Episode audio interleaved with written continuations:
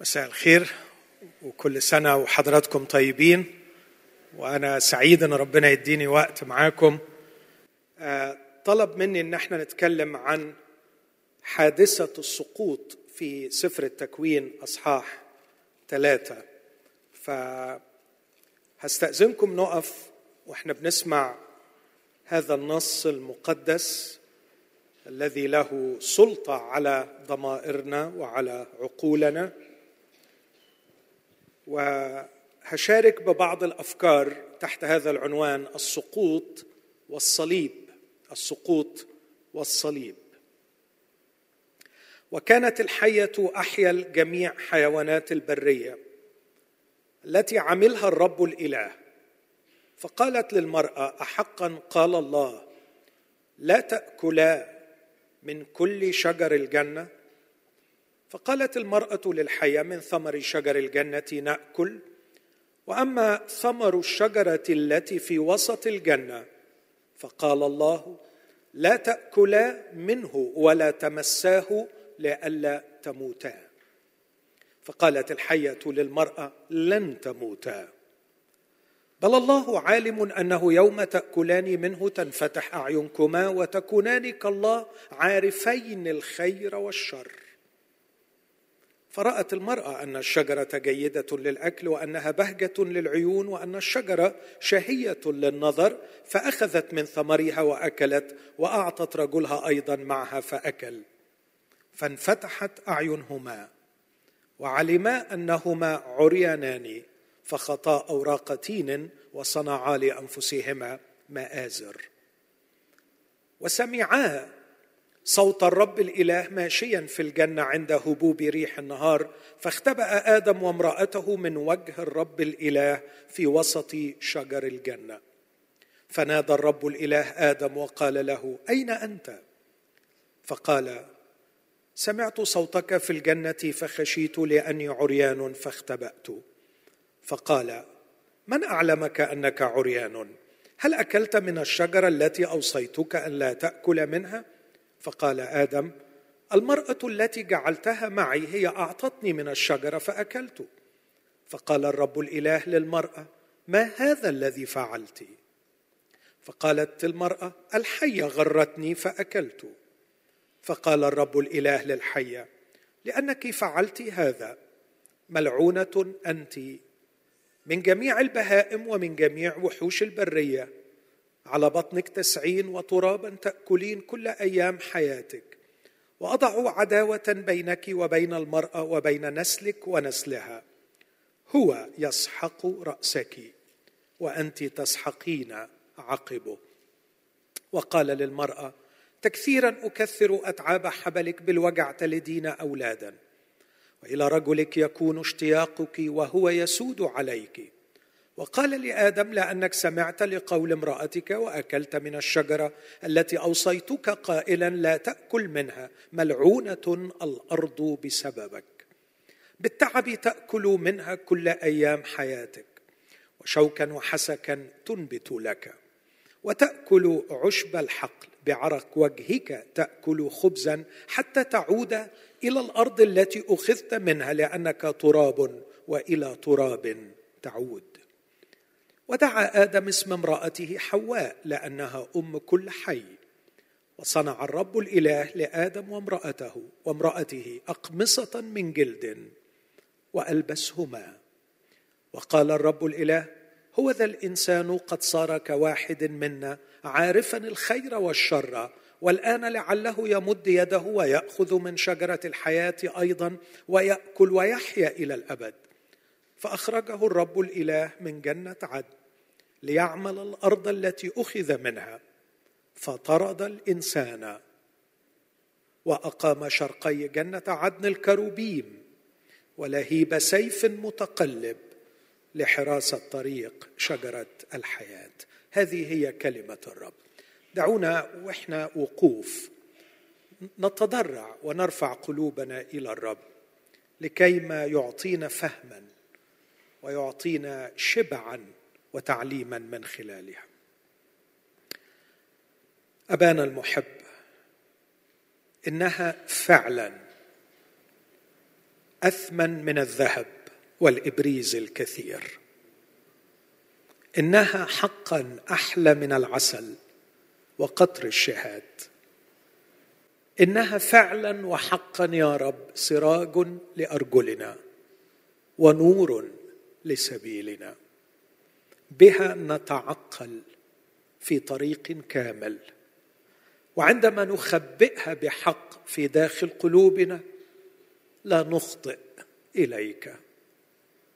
ربنا إن عبدك يحتاج مع إخوته إلى هذا التعليم، فانعم علينا وافتح فاك وعلمنا، في اسم المسيح آمين. تفضلوا.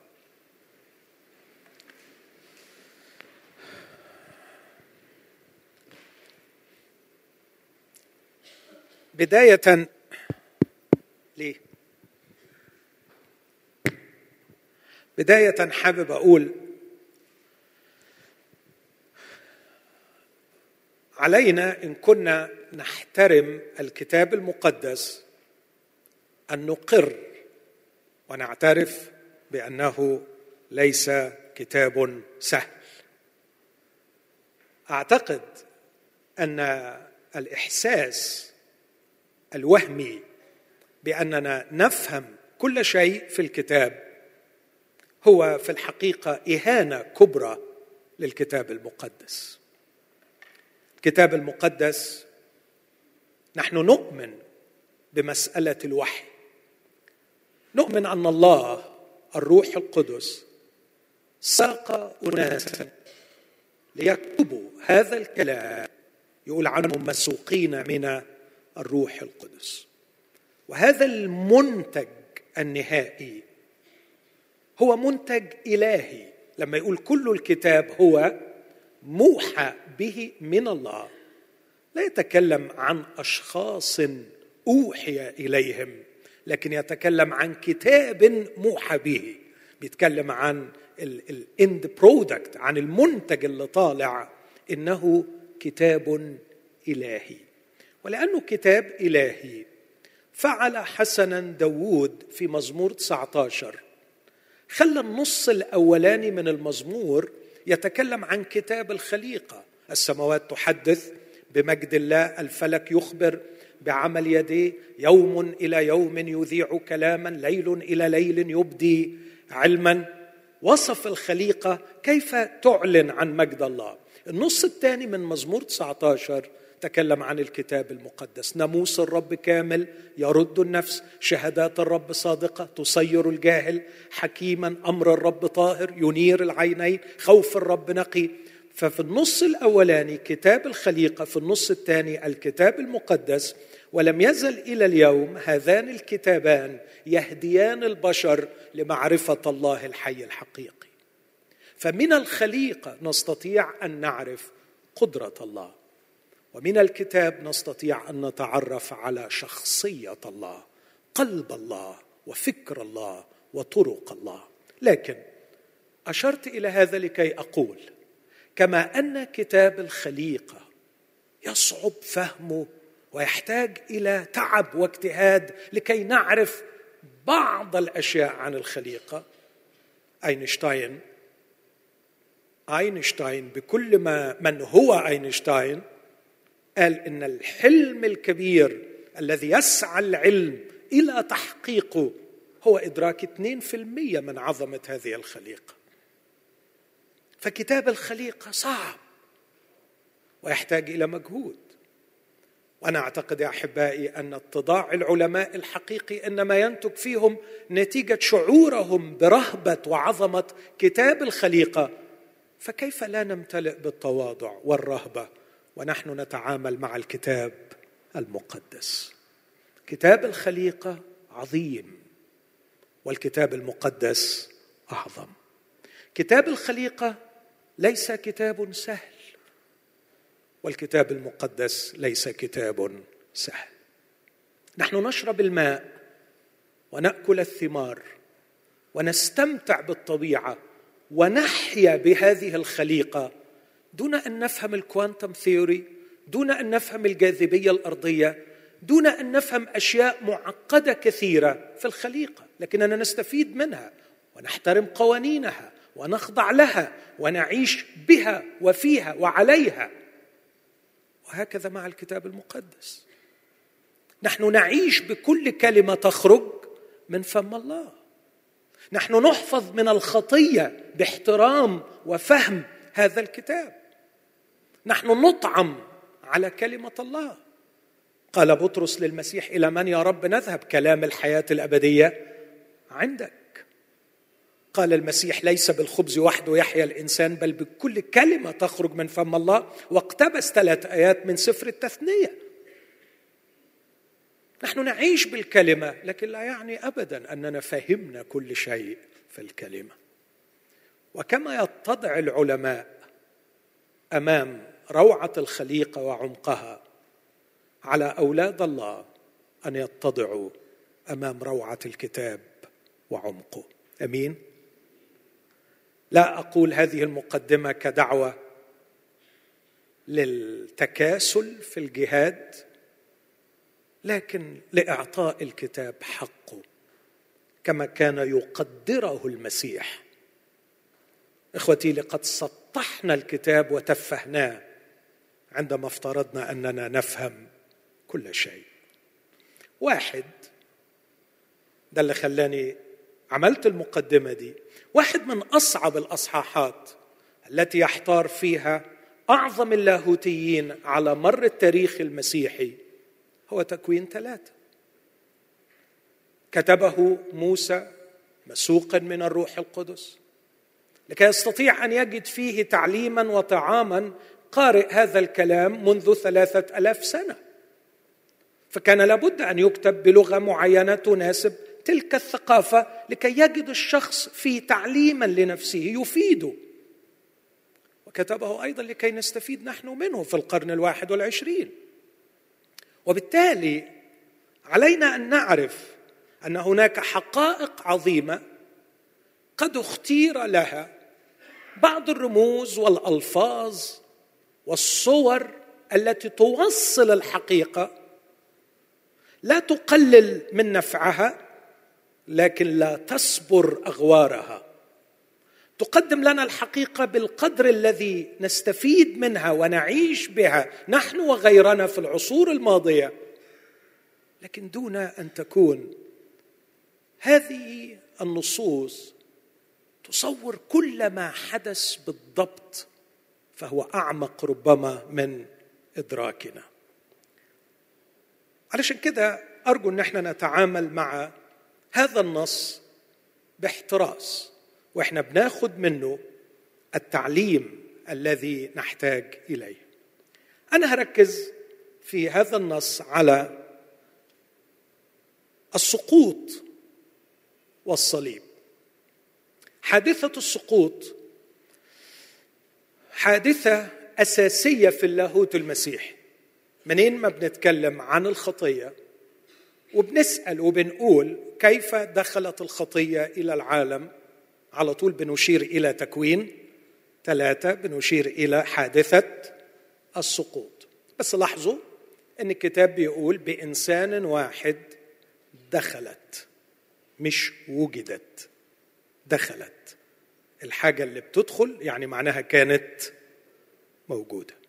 ثم أن الشجرة نفسها قبل أن يؤكل منها هي اسمها شجرة معرفة الخير والشر. يبقى إذن كان في احتمال لوجود الشر قبل أن يأكل الإنسان. فالمسألة عميقة وأعمق من مجرد أن واحد أكل فالدنيا خربت، يعني قصة أعمق من كده. لكن هنا توجد حادثة السقوط، وهقول على قد ما بفهم وحاول أفهم يعني إيه السقوط. لكن هنا كمان أقدر أشوف ما يمكن أن أسميه الأنتيدوت، المضاد المعالج للسقوط، وهو الصليب والفداء.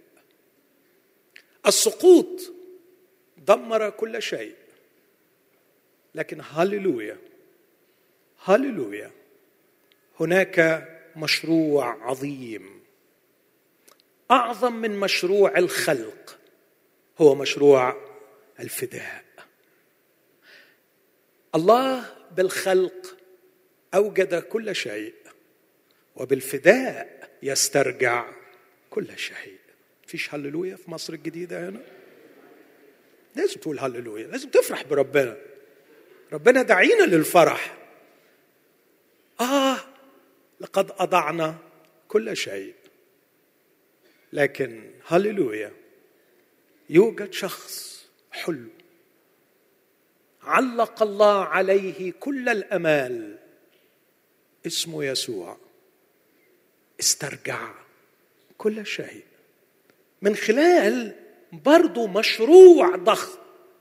صحيح كانت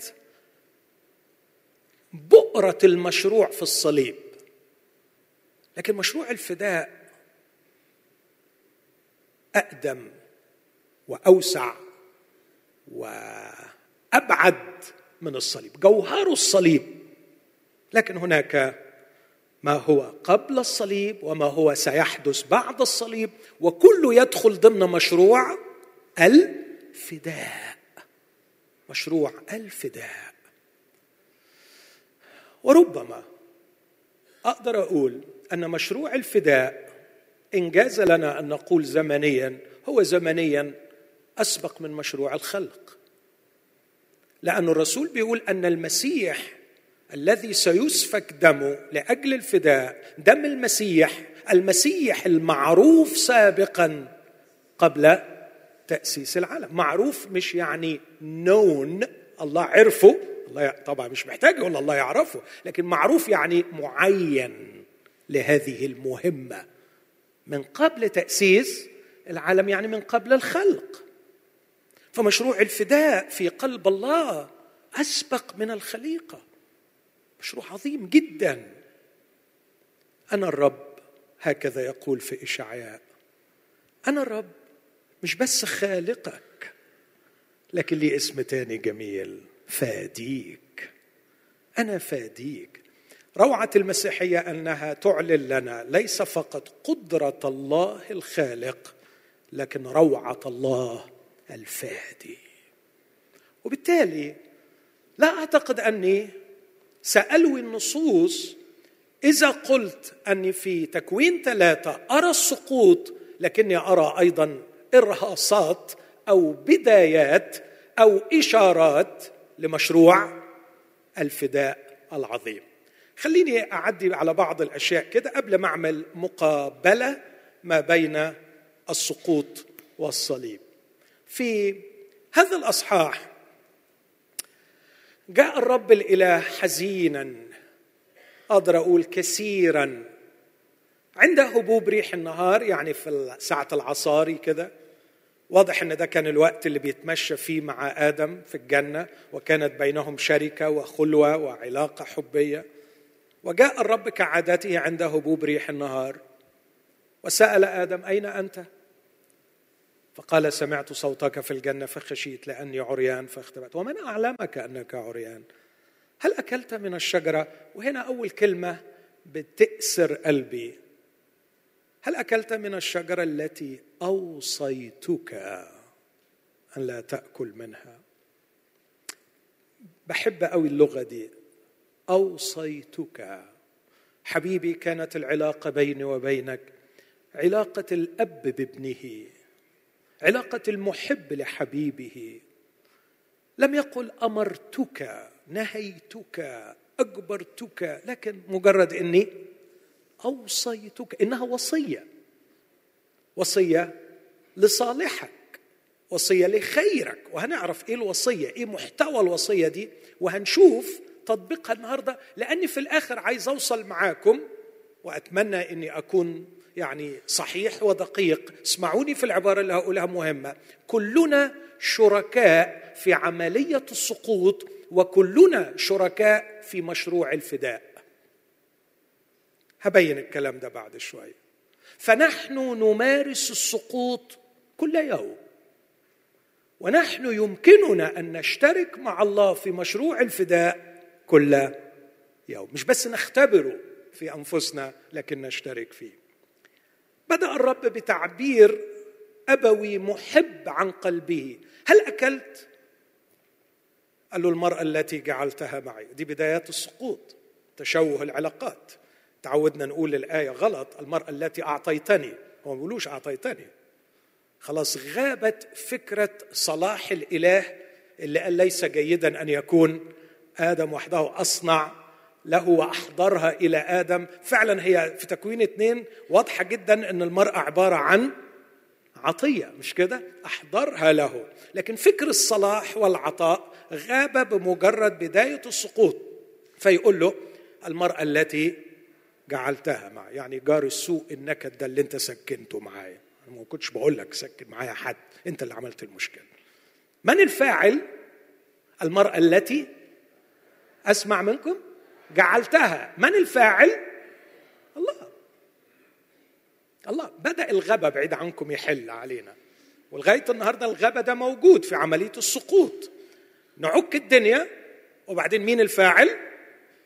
الله هو الفاعل. هو ما كنت شاورتك، أنا ما قلتلكش أنا حط لي واحدة معايا تعمل فيا العملة السودة دي. يعني المرأة التي جعلتها معي. خلاص ما زودش معاه كلام.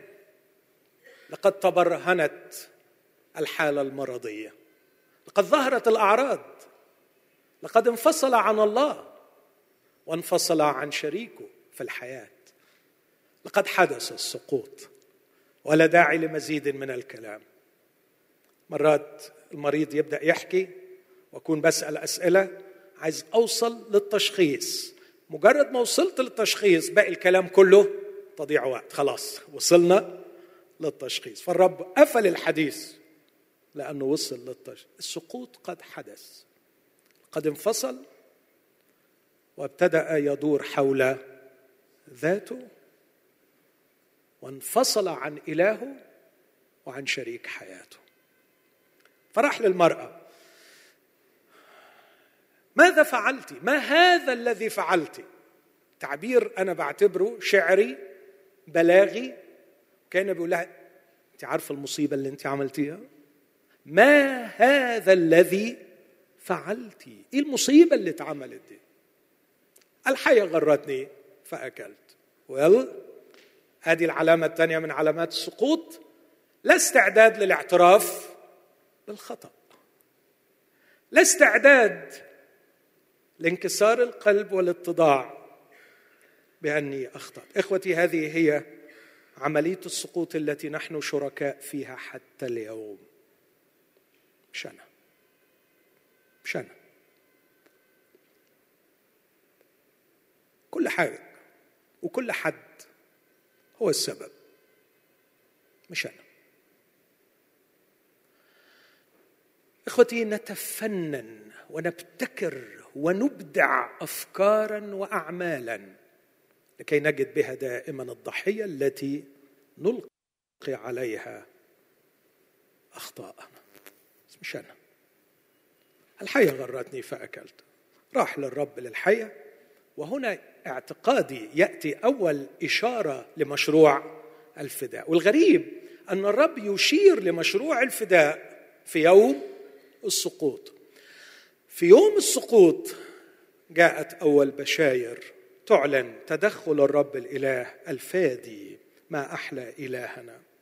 فابتدى يتكلم مع الحية وقال لها القضاء اللي وقعوا عليها، لكن قال لها هأضع عداوة بينك وبين المرأة وبين نسلك ونسلها.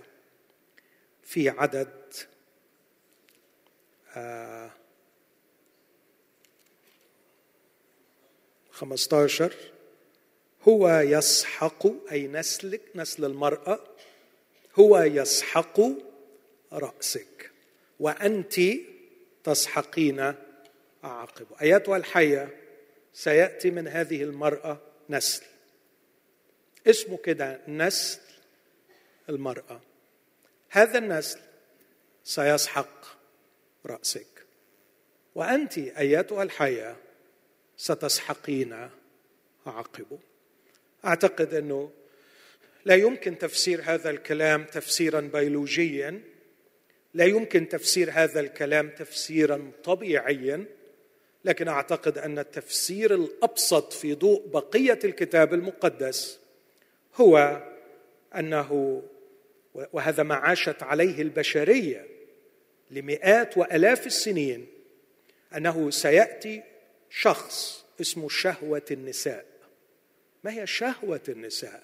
لقد صارت النساء تشتهي دائما كل امرأة أن تكون هي المرأة التي منها يأتي النسل.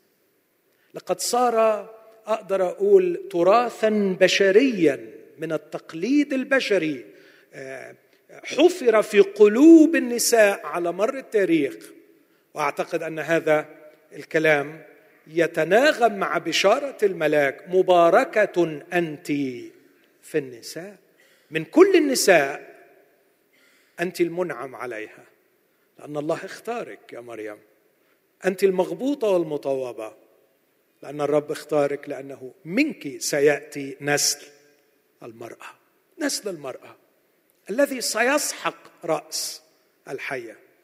وعاشت البشرية تنتظر نسل المرأة. منين هيجي؟ كان الإعلان الإلهي يضيق مع الوقت لنعلم أنه سيأتي من نسل إبراهيم، لأنه قال لنا أن النسل ده هيجي من إبراهيم بعد كده. علشان كده والكتاب أكد على هذا المعنى، قال له: في نسلك، وليس في الأنسال كأنه عن كثيرين، لكن في نسلك. اقتبسها استفانوس واقتبسها بولس: في نسلك تتبارك جميع قبائل الأرض. فنربط الاثنين، يبقى نسل المرأة هيجي من نسل إبراهيم، يعني المرأة هتكون بنت لإبراهيم. لكن نمشي شوية لقدام، اتضح أنه هيبقى من داود، فهو هيأتي نسل داود، هيخرج قضيب من جذع يسع وينبت غصن من أصوله، سيأتي ابن داود. حتى وصلنا إلى إشعياء وقال لهم: سيعطيكم الرب الآية الكبرى، الآية العظمى، السيد الرب يعطيكم نفسه آية، العذراء تحبل وتلد ابنا ويدعى اسمه عجيبا مشيرا إلها قديرا أبا أبديا رئيس السلام، لنمو رياسته لا لا نهاية. ثم نصل إلى العهد الجديد لكي نرى بوضوح شديد جدا عذراء من بيت داود يأتيها جبرائيل ويخبرها بهذا الخبر العظيم: لا تخافي يا مريم، الرب معك، لا تخافي، فإنك ستحبلين وتلدين ابنا وتسمينه يسوع. هللويا. وتسمينه. قرعتنا وقعت في الحلو والجميل ده، قرعتنا وقعت فيه، عرفناه، نسل المرأة اللي الله تكلم عنه واللي تنبأت عنه النبوات واللي عاشت النساء تحلم بيه، بقي من نصيبنا نعرفه ونحبه. وتسمينه يسوع. يسوع في إنجيل متى بيقول ليوسف هتسميه يسوع لأنه يخلص شعبه من خطاياهم. هو ده الانتيدوت، هو ده العلاج بتاع المصيبة اللي دخلت في تكوين ثلاثة. لكن سيكون هو العلاج من خلال عملية مؤلمة أشار إليها تكوين ثلاثة. هو سيسحق رأسك فعلا، لكن أنت تسحقين عقبه. وقد سحق عقبه عند الصليب، عندما ظن إبليس أنه انتصر وهو يسحق عقب المسيح، وهو يدق المسامير، وهو يطعن بالحربة، وهو يغرس الأشواك في رأسه، وهو يعمق الجلدات على ظهره. كان يسحقه، لكن كان يسحق عقبه، كان يسحق جسده، ولم يكن يدري هذا البائس أنه في ذات الموقعة كانت رأسه تسحق. علشان كده يقول عنه في كلوسي اثنين العبارات الجميلة: جرد الرياسات والسلاطين، أشهرهم جهارا ظافرا بهم فيه. هناك في الصليب كان يسوع بالموت، عبرانيين اثنين، يبيد يجد بالموت ذاك الذي له سلطان الموت. بولس بيقول عبارة في كورنثوس الأولى اثنين من الممكن نفهمها في ضوء هذا الكلام، ممكن يعني يقول لأنه لو عرفوا لما صلبوا المجد، لو كانوا يعرفوا المصيبة بتاعتهم أن نهايتهم في الصليب، الرياسات والسلاطين دول ما كانوش صلبوا، كانوا يصنعون نعشهم بأيديهم، كانوا يصنعون مقصلتهم التي ستقضي عليهم وهم يصلبون رب المجد. أول إشارة للمشروع الفداء، هو يسحق رأسك وأنت تسحقين عقب. لكن فيه إشارة تانية، بس الإشارة التانية جات بطريقة جميلة برضه. بعد ما خلص الرب الإله كلامه الجميل ده، صحيح كان فيه كلام قضاء ودينونة، بس حط فيه البشارة الحلوة دي وسط هذا الكلام. مين واقف بيسمع بتركيز؟ آدم. فقعد يبص للمرأة ويقول ياه، يعني الست اللي أنا غضبان عليها دلوقتي دي وبقول هي السبب في المصيبة اللي احنا فيها دي، هي هتبقى السبب في مشروع الفداء، دي هي اللي هتجيب النجاة. واو، معقول معقول يا يا يا مدام إيشا، هي اسمها كان إيشا ساعتها، وحتى إيشا دي معرفش يعني إيشا دي اللي احنا فاهمينه دلوقتي، لأنه آدم وحواء كانوا بيتكلموا أنهي لغة؟ حد يعرف؟ ما أعرفش كانوا بيتكلموا إيه اللغة اللي بيتكلموا، ما نعرفش. بس هو الكتاب بيقول في تكوين اتنين إنه آدم راح جايب حواء وسماء، ما كانتش حواء، ده على العروسة اللي ربنا أحضرها له دي، قال إيه ده؟ هذه لحم من لحمي وعظم من عظامي، هذه تدعى امرأة. امرأة يعني إيشا. ليه؟ لأنه هو اسمه إيش، فسماها على اسمه. أنا إيش، هي إيشا، يعني إحنا الاثنين هنبقى حاجة واحدة، إحنا الاثنين هنبقى حاجة واحدة فعلا، وده كان فكر الله. لكن إيش وإيشا ده عبري، ما نعرفش الأصل كان إيه الاسم، بس مش مهم، المهم الفكرة اللي احنا عايزين ناخدها. فرح جايبها ومغير اسمها، لسه مسميها في تكوين اتنين امرأة، راح في تكوين تلاتة وهو أصحاح الموت راح مسميها حواء، وقال لأنها أم كل حي. واو، أصل دي اللي هتجيب الشخص اللي هيعطي الحياة، فلأنها ستكون مصدر الحياة، مصدر كل الحياة، لأنه منها سيأتي الحي. الحي اللي يقول ليوحنا أنا الذي كنت ميتا وها أنا حي، أنا الحي. يقول لتلاميذه إني أنا حي فأنتم ستحيون. فآدم الحقيقة يعني لازم برضو نذكر له الحلو اللي عمله، انه في الموقف ده آه تصرف تصرف نبوي جميل، آمن بإعلان الله، آمن بمشروع الله الفدائي، وقبل هذا المشروع وقال له مدام هيجي الفداء من هذه المرأة فأنا أعلن إيماني وأعلن تصديق لإعلانك، وأنا أغير اسمها مصادقة مني على هذا فأسميها حواء، أم كل حي أو أم الحياة، لأنه منها سيأتي الحي الذي أبطل الموت وأنار الحياة والخلود.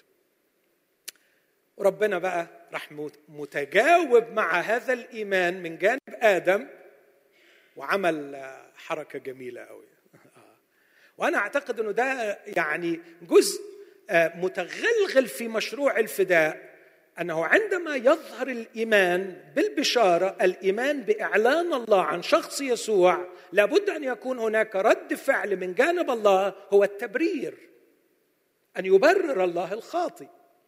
فراح قال له تعالى تعالى تعالى أنت وهي، أنتوا عملتوا إيه علشان تصلحوا غلطتكم؟ قال له صنعنا، خيطنا، مش صنعنا، خاطة، أوراق، تين، وعملوا منها مآزر. آه لا، هات اللي هم عملوا إيه، مش هنا. آه. هم عملوا من الورق مآزر. ما هي المآزر؟ جمع مأزرة، والمأزرة هي الفوطة. أخذ يسوع, يسوع منشفة وعمل إيه؟ واتزر بها. والشيء الذي يتزر به الإنسان يعني فوطة كده يتحزم بيها. فهم عملوا مآزر من ورق، الرب عمل لهم أقمصة من جلد. أنت تغلط وتعك الدنيا وتعرف تستر نفسك بشوية ورق، لكن أنا أسترك بقميص من جلد. ولاحظ الفارق، الأوراق تأخذها من الشجر، لكن القميص لابد من سفك دم، لابد من ذبيحة، لابد من أن القضاء يأخذ مجراه، وأن الحياة لا تفدى إلا بحياة. فبدون سفك دم لا تحصل مغفرة. إخوتي، نحن هنا أمام أيضا إشارة من الإشارات الجميلة لمشروع الفداء.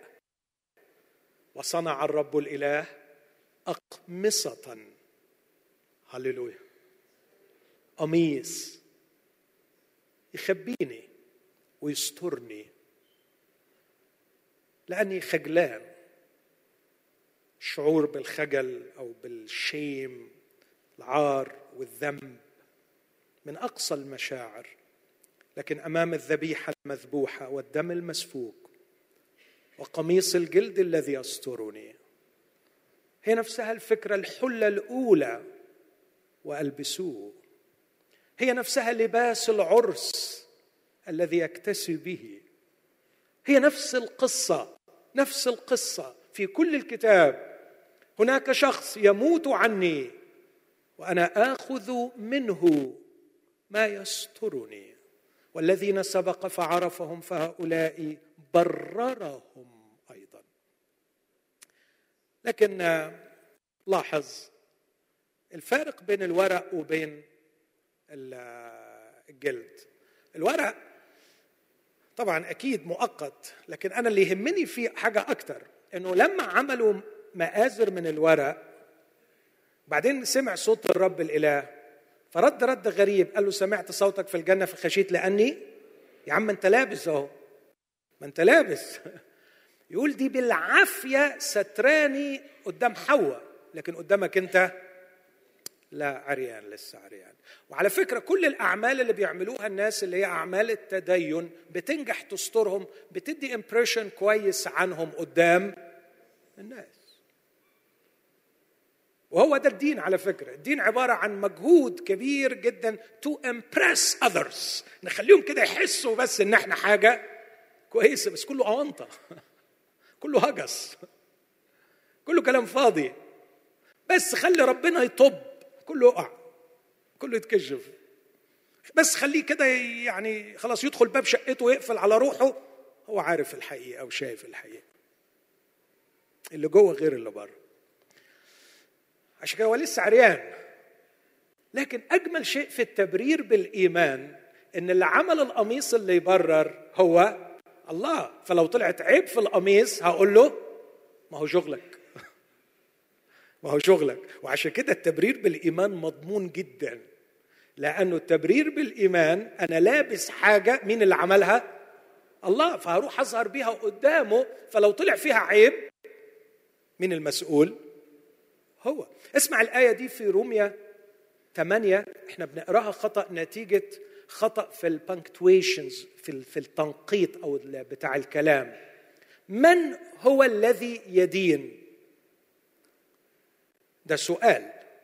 اللي بعديه على طول الله هو الذي يبرر، الله هو الذي يبرر. مين اللي بيبرر؟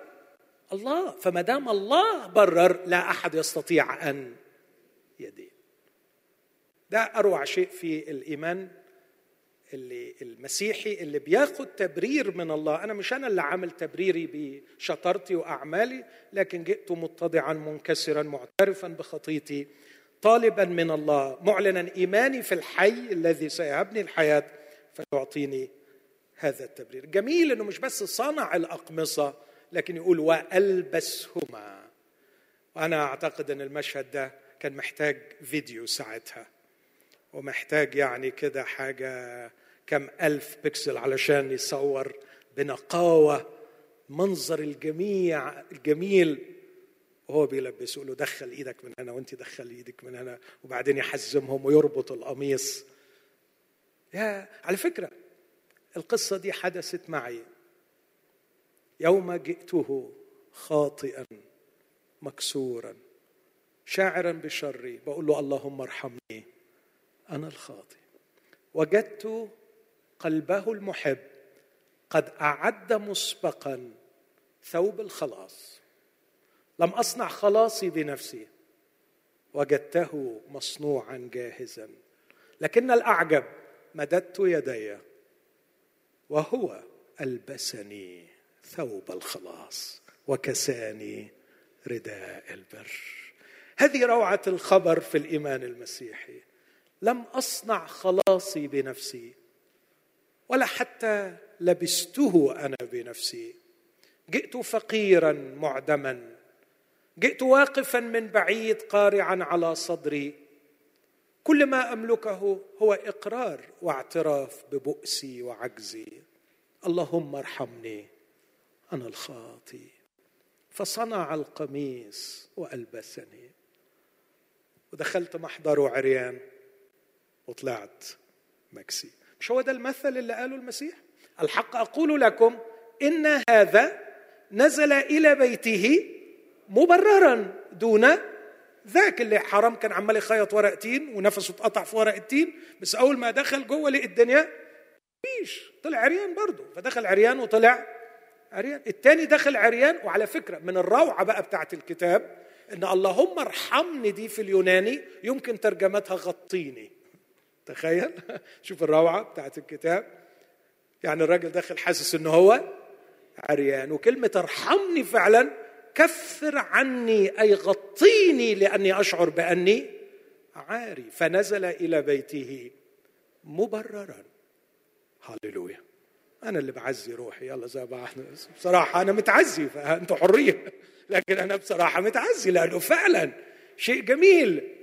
هذا هو المفهوم المسيحي، هذا هو، وده اللي يورينا أن الكتاب كله مع بعضه حاجة واحدة، من التكوين إلى الرؤية حاجة واحدة. في النهاية هنشوف أنا أعطيت أن تلبس بزا نقيا بهيا، لأن البز هو تبررات القديسين. إذن توجد إشارات في كتير أكتر من كده، إشارات عن المشروع الفداء في تكوين ثلاثة، لكن أنا أكتفي بكده. هل الصليب موجود في تكوين ثلاثة؟ نعم، أعتقد اللي قلته ده إلى حد ما يكفي، لكن في أكتر. في في هذا السيف المتقلب، في اللي بيحرس طريق شجرة الحياة، في الغضب، في الانفصال. ممكن أقعد وقت طويل أتكلم عن الصليب في هذه الأجزاء، لكن أكتفي بكده وأقول كيف يكون الصليب هو علاج السقوط. إخوتي، مش فكري أنا ولا فكر، لألا يكون في حد من اللي بيسمعوني هنا بيقرأ، ولا فكر جون والتون مثلا، آه لكن هو فكر أعمق من هذا، أن يسوع المسيح يوضع في مقابلة مع آدم. والرسول بولس في كورنثوس الأولى خمسة عشر عمل مقابلة، قال آدم الأول وآدم الأخير، وقال الإنسان الأول والإنسان الثاني. كأنه عايز يقول أنه في نوعين من البشر، في نوع انحدر من آدم، وفي نوع ينحدر الآن من المسيح. ففي نوعين، أول والثاني. بس قال آدم الأول وآدم الأخير. هنا بيسموه الأركيتايب. أركيتايب يعني رأس ممثل، بيمثل جنس بأكمله. فآدم الأول يمثل الجنس البشري في حالة سقوط، وآدم الأخير يمثل الجنس البشري في حالة الفداء. آدم الأول وآدم الأخير. تعالوا نشوف المقابلة بين الاثنين. آدم الأول، أعتقد أن دي القضية المركزية في كارثة السقوط. ليه أكل؟ أوعى تقول عشان حواء اديته. أولا ما كانتش حواء، المرأة اديته. الكتاب بيقول كلمة خطيرة، بيقول آدم لم يغو، لكن المرأة أغويت. آدم لم يغوى يعني ما تضحكش عليه، يعني أكل وهو موافق وفاهم وعارف هو بيعمل إيه. إيه يا آدم؟ إيه اللي أنت اشتريته؟ هو الراجل المجرم ده ولا الشيطان المجرم ده باعلك إيه؟ أنا أقول لك اللي باعهولي، وخلي بالك منه. باعلي فكرة جوهرية هي جوهر السقوط إلى اليوم، وده اللي نفسي نتحذر منه. قال لي يوم ما تاكل تكونان كالله. تكونان كالله، طبعا آدم كان ذكي جدا جدا، هو عارف انه مفيش حاجة تخليه يبقى زي الله في قدرته مثلا، ولا زي الله في حكمته، ولا زي الله في جبروته. هو فاهم انه ما يقدرش يبقى زي الله، فاهم كويس. وإبليس ما كانش عبيط برضه، كان بيبيع بحساب، فما قالوش تكون زي الله وخلاص، لكن قال له تكونان كالله. إيه برضه مش عارفين، لأنه في بعض الناس خصوصا الأدباء الملحدين يحاولوا يبيعوا الفكرة دي أنه ربنا بيكره المعرفة، مش عايزنا نعرف. لا، هو مش بيقول تكونان عارفين ويسكت، مش المسألة قضية معرفة، لأنه المعرفة ده شيء عظيم ربنا بيشجعنا أن احنا نعرف، لكن عارفين الخير والشر. يعني ايه عارفين الخير والشر؟ أرجوكم ركزوا معايا في النقطة دي.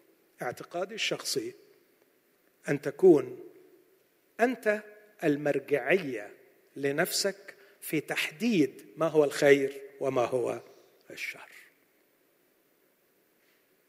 افهموا اللي بقوله ده أحبائي، لأنه ده بيتمارس كل يوم لغاية النهاردة. فمصيبة تكوين ثلاثة تحدث في غرفة الطعام، وفي الليفينج روم، وفي غرفة النوم، وفي المكاتب، وأكتر مكان لو عايز تشوفه في المرور في القاهرة، في الشوارع، في النظام، في كل حاجة في مصر، في كل حاجة. هو ده السقوط. أنا المرجعية بتاعت نفسي في إيه هو الخير وإيه هو الشر. أنا أشوف لروحي إيه اللي أنا أحبه، إيه اللي أنا عايزه، إيه اللي أنا أتمنى أنه يحصل، إيه اللي أنا أتمنى أنه يحصل. ما دام أنا بتمناه وما دام أنا شايفه كويس، يبقى هو ده الإيه؟ الخير. هو ده الخير. وإيه اللي أنا مش عايزه؟ إيه اللي دمه تقيل على قلبي؟ إيه الحاجة اللي مش داخلة دماغي؟ إيه الحاجة اللي مش داخلة مزاجي؟ هو ده اسمه الشر. very simple. ما تعقدوش الدنيا. أنا ال point of reference، أنا المرجع، أنا المقياس، أنا اللي يرجع إلي في تحديد ما هو الخير وما هو الشر. ماليش كبير، مرجعش لحد، أنا مرجع نفسي، أنا اللي حدد ما أشعر أنه يناسبني هو الصواب. ما أشعر أنه دمه تقيل على قلبي يبقى يبقى أكيد غلط. طبعا أكيد غلط. ليه أكيد غلط يا حبيب ماما؟ ليه ليه أكيد غلط؟ علشان دمه تقيل، علشان مش حلو، عشان أنا مش حبه. ليه الآية دي مش عجباك؟ مش داخلة دماغي، خلاص بلاش منها، تبقى غلط أكيد، أنا مش فاهمها. ليه البني آدم ده يعني وحش؟ ليه بتصدر عليه حكم إنه وحش؟ ما بيعملش اللي أنا عايزه، غبي جدا، ما بيعملش اللي أنا عايزه. تصوروا تصوروا المجنون، تصوروا المجنون، أقول له يتجوزني يقول لي لأ، تخيلوا مثلا. أقول له أعمل حاجة الف... مش بيمشي زي ما أنا عايز، يبقى أكيد غلط. أنا المرجع، أنا المركز، أنا البوينت اوف ريفرنس، أنا اللي يقاس منه وإليه، أنا الله. هي دي الكارثة، هي دي الكارثة. هذا هو الشر، هذه هي كارثة السقوط التي نعاني منها إلى اليوم. في كل مرة تدي لروحك الحق إنك تحكم على حاجة خير أو شر بدون الرجوع إلى الله، أنت تعيش من جديد تجربة السقوط. أنت تعمق السقوط في هذه الخليقة. أنت تدعم السقوط في هذه الخليقة أو تدعم سقوط الخليقة. أنت تسهم في انتشار حالة السقوط وحالة الخطية. كتير بقول التشبيه ده. في بصمة للخالق في الخليقة. بصمة الخالق باينة في الخليقة جميلة. تلاقيها دايما دايما دايما كده. تروح للذرة، تروح للخلية، تروح للمجرة، تروح للمجموعة الشمسية، تروح لأي حاجة. تلاقي فيه نواة، مركز، وحواليها توابع. وكل الصفات والخصائص الكيميائية أو الحيوية وكل الوظائف النافعة التي تمارس تعتمد اعتماداً كلياً على تبعية التوابع للمركز.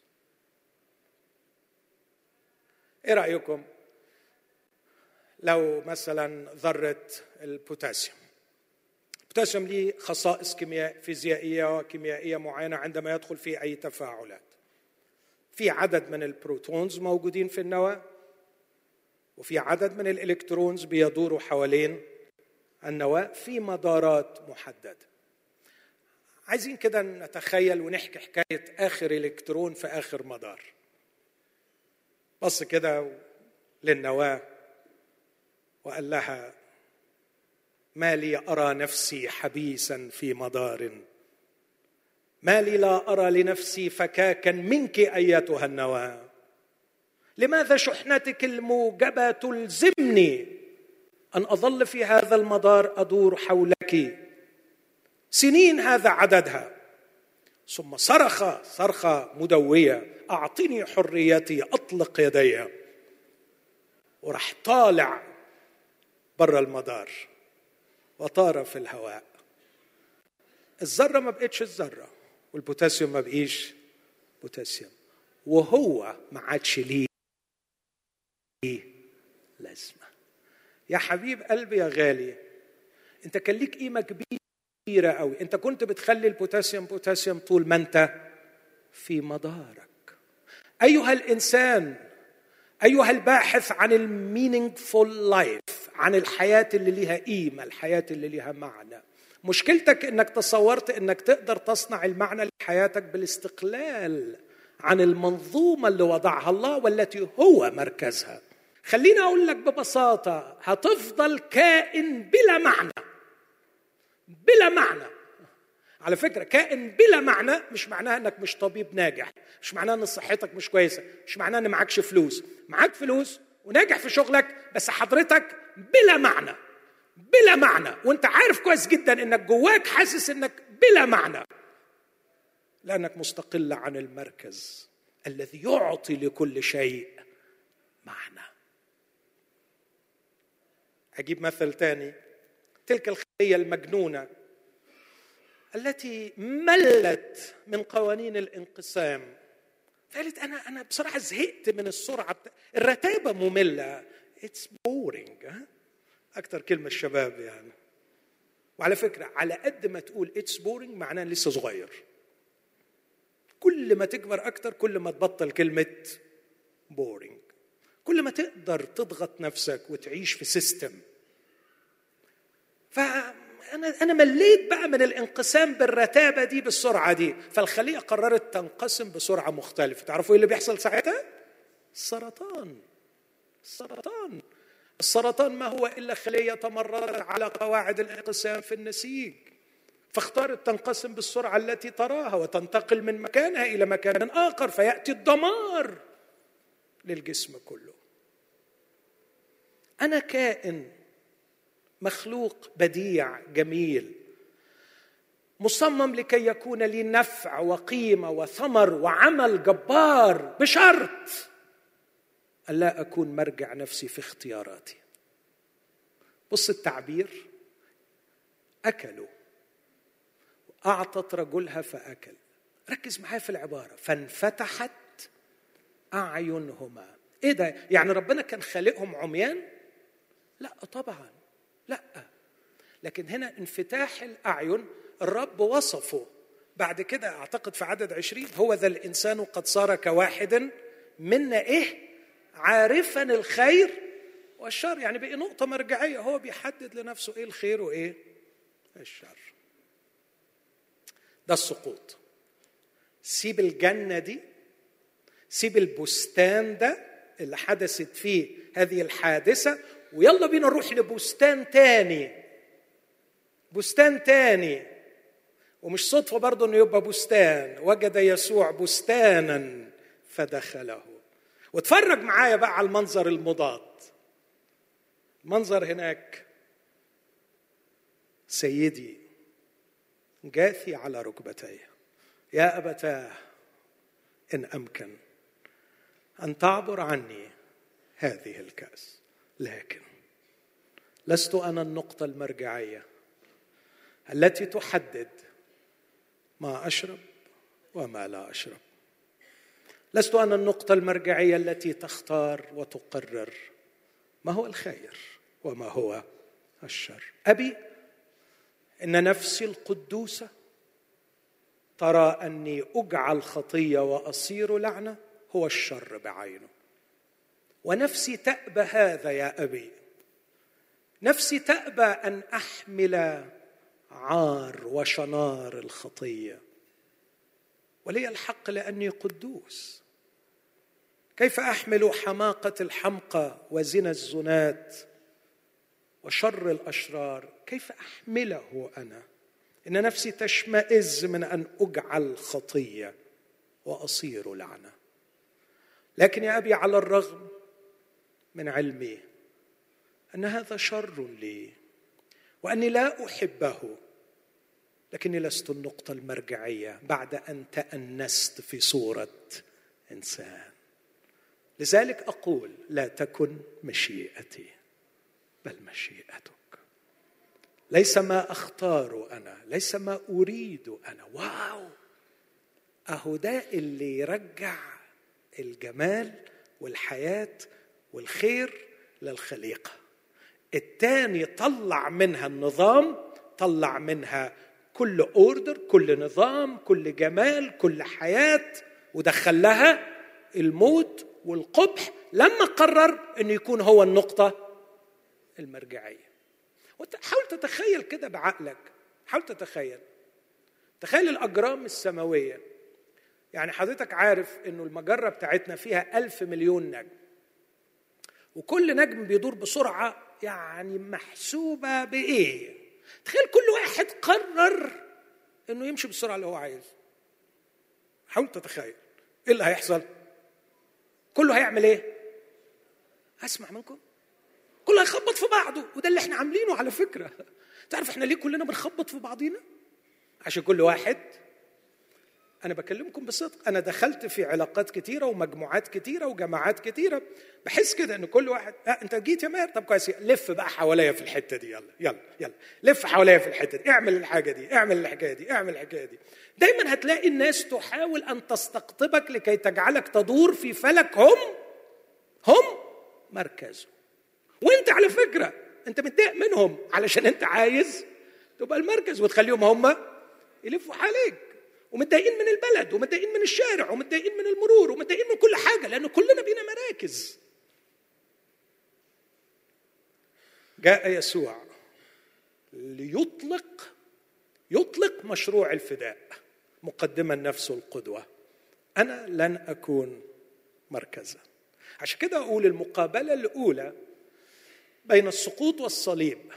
في السقوط قمة تأله الإنسان، في الصليب قمة تأنس الإله. أقول تاني، في السقوط قمة تأله الإنسان، في الصليب قمة تأنس الإله. الإله أخلى نفسه آخذا صورة. لاحظوا الخطوات. الذي إذ كان في صورة الله لم يحسب خلسة أن يكون معادلا لله، أخلى نفسه آخذا صورة عبد، صائرا في شبه الناس، وإذ وجد في الهيئة كإنسان وضع نفسه وأطاع أطاع حتى الموت، موت الصليب. أيوه، هللويا فعلا. الصليب قمة تأنس الإله، وفي السقوط قمة تأله الإنسان.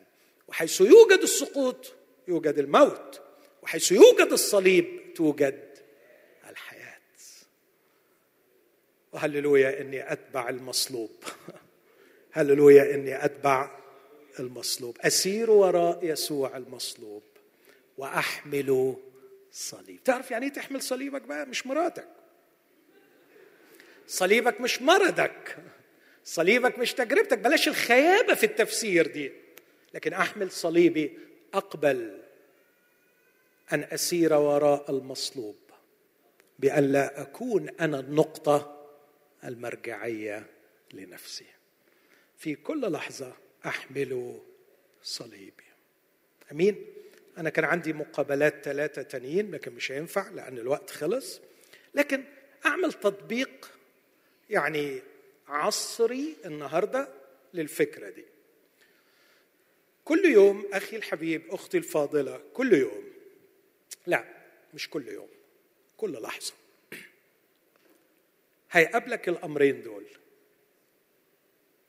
أن تطلق العنان لما تريد، أن تكون أنت النقطة المرجعية، أنك تحب أن الناس تعمل اللي أنت نفسك فيه، أنك تحكم على الخير والشر طبقاً لما يتوافق مع مزاجك واحتياجاتك، أو أنك تمشي وراء يسوع. اقروا عن يسوع يا أحبائي كتير من فضلكم. يسوع كان بيقول في مرة من المرات: الكلام الذي أكلمكم به لست أتكلم به من نفسي، أبي أعطاني وصية ماذا أقول وبماذا أتكلم. يعني كان كل مرة يجي يسوع يتكلم: يا أبي هو ده الكلام اللي أنت عايزني أقوله؟ لو أنا واقف وسمعته أقول له: أنت بس قول، أنت بس قول. أنت يا يسوع لما تقول أي قواله هتقولها حلو، يقول لي: لا لا لا لا لا، كده ما بقاش آدم الأخير، كده ما بقاش الجنس الجديد. الجنس الجديد يا ابني لا يجعل من نفسه النقطة المرجعية. الجنس الجديد حامل صليبه، حامل صليبه، يعني يقول له: يا أبي ماذا تريد مني أن أفعل؟ أقول؟ في ناس صدقوني يا حبايب عشت معاهم شهور أو سنين وشفتهم عن قرب، أراهم يدمرون أنفسهم، يدمرون أنفسهم ويدمرون كل شيء حولهم، وبس تحاول تفهمه إنه مشكلته إنه عامل روحه مركز، مش قادر يفهم، مش قادر يستوعب، لأنه اعتبر أن الحق المطلق الوحيد في الحياة أنا، أنا بفكر صح، أنا بحس صح. لما تطلع له أفكاره كلها غلط يقول لك: سيبك بس من الفلسفة بتاعتكم دي، أنا إحساسي ما بيخيبش. وبص أصله قلب المؤمن دليله، يا دي النيلة. عارفين الكتاب يقول: المتكل على قلبه جاهل. ويا ما ناس متكلة على إحساسها بأنها ماشية صح، هم جاهلة وبيدمروا روحهم، دمروا روحهم. الجهالة مرتبطة بقلوبنا لأننا صرنا المركز. كل يوم إحنا بنتعرض للاختبار ده. جرب كده، خلينا نعمل التجربة دي في أسبوع الصليب، أسبوع الألام، من بكرة كده، لا من الليلة دي. جرب كده تشوف نفسك في كل قرار: ده صح، ده غلط، ده حلو، ده وحش، ده ينفع، ده ما ينفعش، ده خير، ده شر، لو رحت هستفيد، لو ما رحتش. كل الحاجات أنت اللي بتحكم، أنت اللي بتحكم، أنت اللي بتحكم، وغالباً بتحكم بناءً على فايدتها على روحك، فايدتها لنفسك. أنت المرجع، أنت المرجع. إهدأ إهدأ شو، الله يطول عمرك. أنت ما اتخلقتش علشان تكون مركز، أنت حضرتك بكل جلالة قدرك مخلوق علشان تكون تابع. ما تزعلش مني على فكرة، تبقى زي القمر. هو القمر إيه؟ مركز ولا تابع؟ طب إيه رأيكم الجن في دماغه وطلعت في دماغه إنه ما يبقاش تابع إنيمور؟ هيبطل يبقى إيه؟ مش يبقى قمر خالص. عشان تبقى قمر وعلشان تبقى البلو إيرث الجميلة، الأرض الجميلة اللي منتجة، الله يطول عمرك، اعرف انك مش مركز، والزم مدارك، واعرف كده يعني حدودك، واعرف انك غلبان، كلنا غلابة ومحدودين. ونيجي لربنا واقول له واو، انا هتبع يسوع، اتبع يسوع حاملا الصليب، اتبع يسوع الجاثي على ركبتيه، اللي بيقول لا تكن ارادتي بل إرادة الخير، كله الخير وكل الخير في اني اتبعك، وانا فاهم وانا مش فاهم، وانا بصحة وانا بمرض، وانا مرتاح وانا تعبان، الخير كل الخير اني احمل صليبي واتبعك. امين. تحبوا نهرب من السقوط ونعيش الفداء؟ واللي هيختبر الفداء هيشترك مع ربنا في نشر مشروع الفداء، فيبقى ماشي مع يسوع بيعمل عملية الريستوريشن، الفداء للناس، لأنه الناس محتاجة إن حد يسترجعها، فنبقى شركاء مع الله في هذه القصة البديعة، قصة الفداء. نسبح الرب، قوموا بنا نسبح الرب ونغني له ونشكر النعمة اللي ربطتنا بالمصلوب وجعلتنا خليقة جديدة في المسيح، هربت وفلتت من مأساة السقوط، والآن بتستمتع بتبعية المصلوب.